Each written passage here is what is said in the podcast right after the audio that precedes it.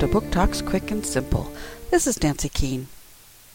This is the story of three sisters. One sister had just one eye right in the middle of her face.